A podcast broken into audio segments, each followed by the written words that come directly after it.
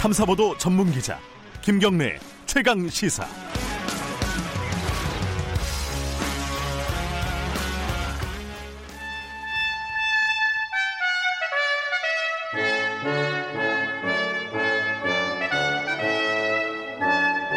김경래 최강 시사 2부 시작하겠습니다.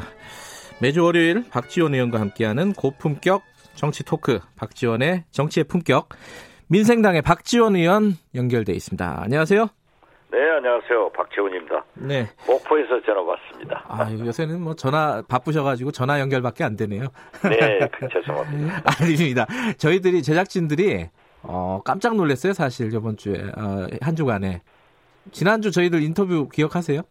네, 그렇습니다. 그 홍준표 전 대표가 대구로 갈 거라고 정확하게 예측하셨습니다. 구는 조금 달랐지만은 깜짝 놀랐습니다. 저희들은 어, 진짜 돗자리 까셔야 되는 거 아니에요? 이 정도면? 그래서 정치 구단 돗자리 깔겠습니다. 오늘 뭐 여러 가지 좀 여쭤보겠습니다. 먼저 네, 계신 곳 민생당 얘기 좀 해보겠습니다. 그 비례연합정당에 녹색당은 참여하는 걸로 결론이 났더라고요. 아침에 속보를 보니까. 어, 네, 네, 네. 어, 민생당 어떻게 되는 겁니까? 글쎄 저는 개인적으로 예. 또 많은 중진 의원들도 비례연합 정당에 참여해야 된다라는 의견도 있지만은 네, 또 일부 지- 지도부에서는 반대를 하고 있기 때문에 네. 에, 지도부 조정이 좀 끝나지 않을까 그렇게 봅니다. 어허. 저는 참여해야 된다고 봅니다. 아, 그, 그러면은 그게 지도부에서 회의에서 결정하는 건가요? 다른 데처럼 뭐 전당원 투표 뭐 이런 것들 하는 건가요? 어떻게 되나요? 절차는? 글쎄 요, 뭐 회의에서 결정되겠죠. 음. 안 그러면은 어, 추경 때문에 예, 본회의가 소집되기 때문에 예, 의원총회에서도 논의가 가능하지 않을까 이렇게 음. 봅니다. 예. 저에게 다른 당들에서 이제 결정이 되면은 지금 정의당 같은 경우는 불참 입장을 뭐 계속 명확하게 하고 있습니다. 어, 어떻게 보십니까? 이게 불- 정의당이 불참을 해도 계속 가는 겁니까? 이거는? 네, 평소에 제가 그 잘 알고 지내는 네. 전남대학교 최영태 전 교수께서는 정의당이 참여를 원치 않으면은 가치관을 중시하는 정의당이기 때문에 네, 참여하지 않더라도 네, 4 플러스 1 함께 참여해서 어, 비례 네. 연합정당을 창당해야 된다. 그러나 이것은 어디까지나 연정을 기반으로 해서 출범하는 것이 좋겠다. 네. 이런 이- 의견을 제시했는데요. 네. 어, 정의당은 참여하지 않는다고 하면은 가능한 진보 정당만이라도 반드시 음. 참여하면 좋겠다 이런 생각 같습니다.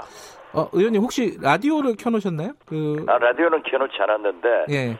이 선익 이런가 봐요. 예. 아, 그런가요? 예, 알겠습니다. 저는 라디오가 켜져 있는 줄 알고. 어, 지금 이제 연합정당이 만들어지면요.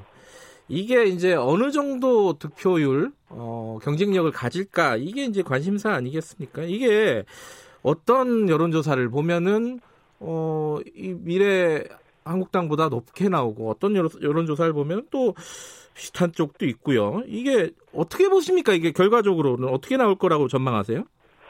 글쎄요, 홍준표 어, 전 대표의 대구 출마를 맞췄던 뭐 선거는 뚜껑을 열어봐야 알죠. 네.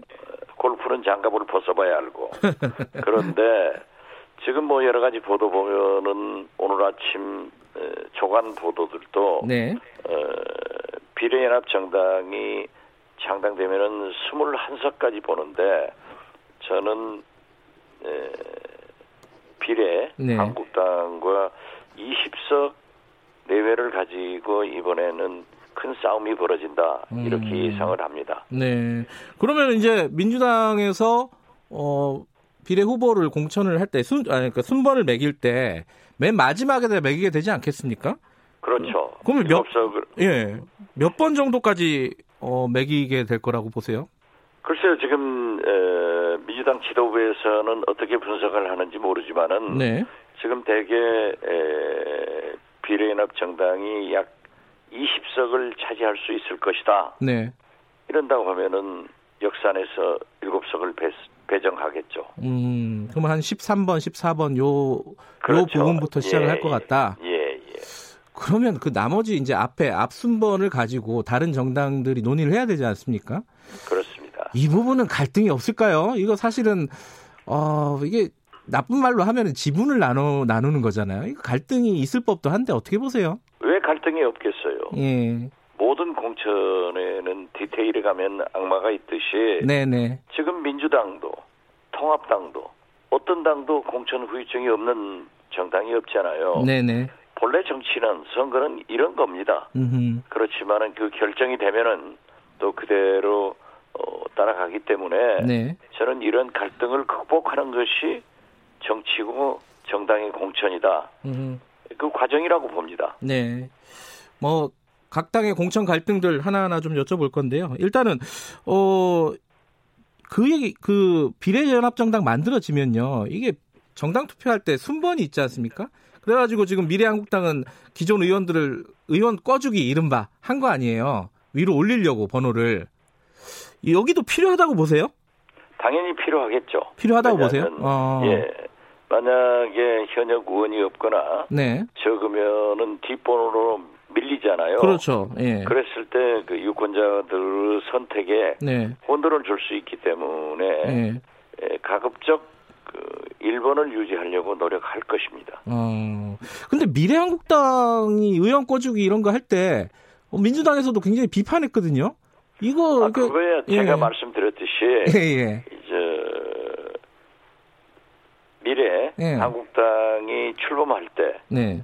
꼼수는 정수를 이기는 게 정치다. 네. 그렇기 때문에 반드시 에, 비례 민주당을 창당해야 된다. 음. 이때 하지 않고 갖은 비난을 다 했지 않습니까? 예, 예. 또 의원 꼬주기, 공천 등 여러 가지 문제를 했는데 이제 그게 부메랑 돼서 네. 민주당이 돌려받고 있는 거죠. 음. 그렇지만은 이러한 문제에 대해서 아직도 민주당에서 명확한 대국민 사과를 하지 않고 있는데 예.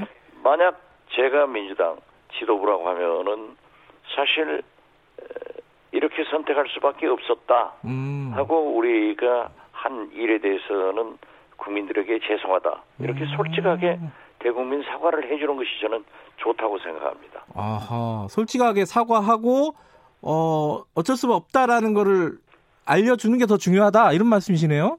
그렇죠. 음. 아니 근데 이 아니 저 미래 한국당이 예. 창당된 것은 연동형 비례대표를 무색하게 만들었단 말이에요. 네네. 그러면은 만약 제1당이 미래통합당이 된다고 하면은 문재인 대통령의 자녀 임기 성공할 수 있겠어요? 지금도 발목 잡아서 한 발자국도 못 가는 못 나가는 게 국회인데 만약 미래통합당이 다수당이 되면은 국회가 어떻게 되겠어요? 음. 또 진보 정권의 재창출은 상당히 암울해지기 때문에 네. 우리는 이러한 것을 위해서 우리가 과거에 하지 않겠다 네. 비난했지만은 현실을 택할 수밖에 없습니다. 네. 라고 국민에게 사과를 해야죠. 어. 그래야 국민도 이해하고 유권자들도 흔쾌히 지지해 줄 거 아니에요. 사과하고 할 거면은 솔직하고 노골적으로 해라 이런 말씀이시네요. 그렇습니다. 예, 음. 지금은 국민들이 대통령 아니에요? 예. 국민들이 지도자입니다. 알 것 다 아시는 거예요. 그렇기 때문에 과거처럼 숨기고 예. 밀실에서 담합해서 이런 것은 통하지 않는 세상이 됐지 않습니까? 음. 그러면 거기에 적응해서 국민들에게 솔직하게 하는 것이 좋다. 저는 그렇게 생각합니다. 제가 아까 이 질문 들, 드리기 전에 어, 여론조사를 해보면 좀 헷갈린다 말씀을 드렸는데 어, 그 박지원 의원께서는 어떻게 보십니까? 이 두 양대 정당의 비례 정당의 경쟁력 나중에 이제 득표율 어떻게 지금 뭐 어렵겠지만은 대체적인 예상은 어렵지만은 예. 예. 어, 진보 세력들이 이 문자 그대로 비례연합 정당을 창당한다고 하면은 네. 또 대국민 사과를 한다고 하면은 많은 국민들이 비례연합 정당을 선택하리라고 봅니다. 음, 지금 각 당의 공천 관련된 얘기 좀 여쭤보겠습니다. 먼저 미래한국당, 아 미래통합당, 어, 김용호 공관위원장 사퇴했습니다. 이거 예상하셨어요? 요 정도까지 갈 거라고? 저는 사퇴하리라고는 생각하지 못했지만은 네네. 역시 이 김용호 전 의장답다. 예, 예. 그렇게 생각합니다. 이게 와, 본질적으로 어, 뭐, 뭐가 제일 문제인 것 같습니까? 이 사태 배경에. 사태 배경에 예. 황교안 대표가 전권을 주었음에도 불구하고 네. 간섭하고 예. 또 바꾸자고 하니까 김영우 전 위원장으로서는 그렇게 할 수 없다. 예. 내가 깨끗이 물러가겠다. 음. 이런 길을 선택한 것 아니겠어요? 음. 물론 과거에도 이 공관위에서 추천하는 후보를 네. 당 최고회의에서 바꾸는 경우가 많았습니다. 네. 그렇지만은 이번 선거처럼 이렇게 공관위원장에게 예. 전권을 주고 간섭하지 않겠다라고 네. 했으면 그 약속 지켜야죠. 음. 약속 안 지킨 황교안 대표가 문제 있는 것 아니에요? 근데 이제 황교안 대표가 그러니까 당 최고위에서 여섯 곳을 다시 한번 논의해 달라 이렇게 공간이 넘겼는데 공간이 두 곳을 해줬어요. 이 정도면 뭐 보- 봉합이 된 걸로 생각을 했는데 그게 아닌가 봐요. 아, 지금도 계속 말썽이 되고 있으니까 음. 지금 공관위 부위원장 이석연 부위원장이 위원장 대행을 맡는 것으로 알고 있습니다만은 네. 그분도 녹록하신 분이 아니에요. 예. 음. MB 정권에서 법제처장을 하면서 저하고 같이 법사위에서 보면은 네. 소신이 분명하신 분이기 때문에 네. 이번도 아마 황교안 대표하고 마찰이 있지 않을까 음. 지금 생기고 있다. 네. 저는 그렇게 봅니다. 김종인 선대위원장 뭐 영입 문제하고도 이게 다 연결이 돼 있는 문제인 것 같아요. 김종인 선대위원장 오늘 아침에 조선일보 보니까 어, 공동 선거 선대위원장은 안 하겠다. 뭐 이런 식으로 인터뷰를 했더라고요. 아 그분도 예. 어, 선거 전문가이기 때문에 예. 뭐 저희 당에서도 대표로 모셔오려고 했지만은 예. 저하고 나눈 얘기에 대해서 굉장히 엉뚱한 말씀을 하셨더라고요. 어허. 아 그래서 이 부분이 결국 어, 미래통합당을 선택하는구나라고 음. 알고 저도 평소에 존경하고 가까운 분이기 때문에 대꾸를 하지 않았습니다. 네. 그렇지만 이분이 선대위원장을 맡으면은 음, 전권을 달라고 할 뿐이지 음. 그냥 공동 선대위원장으로 one of them 그건 하지 않을 뿐이에요. 음. 그러나 황교안 대표로서는 네. 또 김종인 에, 위원장을 믿을 수 없기 때문에 원오브댐으로 공동 선대위원장을 맡아달라. 네. 김종인 위원장 절대 안 가실 분이죠. 어. 근데 김 김종인 어, 전 비대위원장이죠. 어, 사실 이제 공천에 대해서 미래통합당 공천에 대해서 몇 군데에서 구체적으로 얘기를 했습니다. 예컨대 뭐 태영호 씨 같은 경우에요. 이런 부분에 대해서 지금 어 김영호 공관위원장이 반발을 한 거 아니냐 이렇게 시간 순서로 보면 그렇게 해석할 여지가 많지 않습니까? 네, 그런 것은 당연하죠. 예. 그리고 김종인 위원장이 네. 태영호 전 공사를 미래통합당에서 공천한 것을 어, 비난한 것은 저는 잘못이라고 생각합니다. 어허. 그분들이 이미 대한민국으로 돌아왔잖아요. 네. 그럼 똑같은 주권을 행사할 수 있는 거지. 예, 그렇게 뭐 태영호 공사의 공천에 대해서 비록 저는 통합 미래당을 싫어하고 지지하지 않지만은 네. 그러한 얘기를 하는 것은 국민 통합에 특히 탈북자들의 인권을 무시하는 일이다. 네. 이렇게 생각합니다. 어, 결국은 김종인 전 비대위원장이 미래통합당 선대위원장직 맡을까요? 글쎄요, 뭐 그분도 선거 때 되면은 그대로 집에 계실 분은 아니기 때문에 잘 네. 모르겠어요. 아, 예, 아직은 좀 유보적이시군요. 홍준표 전 대표는 생환할 수 있겠습니까? 저는 생활한다고 봅니다. 아, 그래요? 어, 그분이 녹록하지 않는 분 아니에요. 예. 지금 그 스텝을 밟아 나가는 거 보세요. 음흠. 절묘한 선택을 해 나가고 있지 않습니까? 어허. 이 무소속 연대, 그러니까 예를 들어 뭐 어, 김태호 전 지사, 홍준표 전 대표 등등등. 지금 뭐 김재경 의원, 황교 뭐 등등 이제 어, 무소속으로 출마하는 사람들이 많이 있습니다. 무소속 연대는 가능할까요? 저는 필요성은 자기들끼리는 있겠지만은 네. 어, 홍준표 대표는 그러한 선택을 하지 않을 겁니다. 음. 왜냐하면은 대구에서 어, 생환되면은 네. 자기는 대통령 후보를 꿈꾸는 거거든요. 네. 그리고 오늘 아침 모든 언론의 여론조사 결과를 보더라도 네. 이낙연 전 총리가 종로에서 60% 당선 가능성이 높다는 것 아니에요? 음, 저 상대적으로 높죠. 예, 예. 예, 상대적으로 높던데 예. 저는 만약 어, 이낙연 지사가 이낙연 총리가 승리하고 네. 저도 물론 이낙연 총리를 지지합니다. 네. 당은 다릅지만은 네.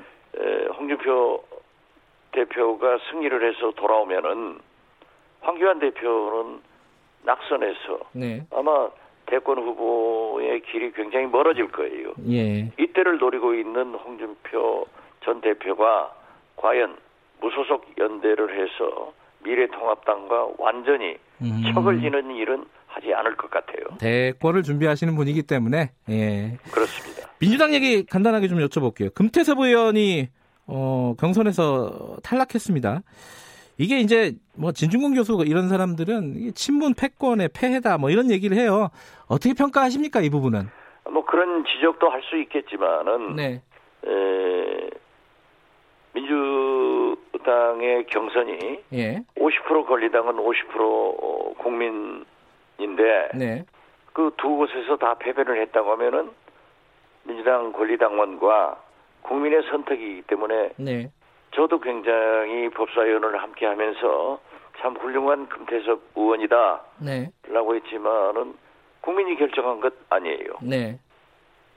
음, 그러니까 어 그렇게 해석할 여지는 있지만은 어, 국민과 당원이 결정한 부분이다 이런 말씀이시네요, 그죠? 그렇습니다. 예. 음, 전체적으로 민주당 공천은 어떻게 보십니까? 지금 뭐 이런저런 얘기들 나오고 있는데 어떻게 평가를 하신다면?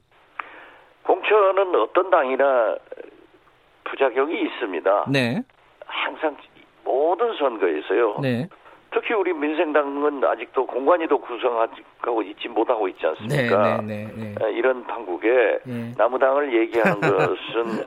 옳지 않지만은 예, 어떻게 예. 됐든 그러한 잡음은 항상 있어 왔고 예. 그 정도는 극복할 수 있다. 저는 그렇게 봅니다. 하, 정치 구단으로서 그 정의당의 결정은 어떻게 보십니까? 그 신장식 후보는 이제 사퇴한다고 했고요. 요정 후보는 그냥 가는 것 같아요. 어, 정의당의 입장은 어떻게 판단하세요? 이 부분은? 글쎄요, 모든 것을 그 국민의 눈높이에 맞추어서 정의당은 나가는 네, 그런 가치 중심의 정당인데 네.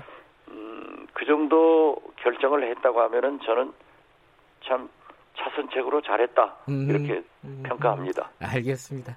오늘 여러 가지 말씀 잘 들었습니다. 고맙습니다. 네, 감사합니다. 정치의 품격 박지원 의원이었습니다.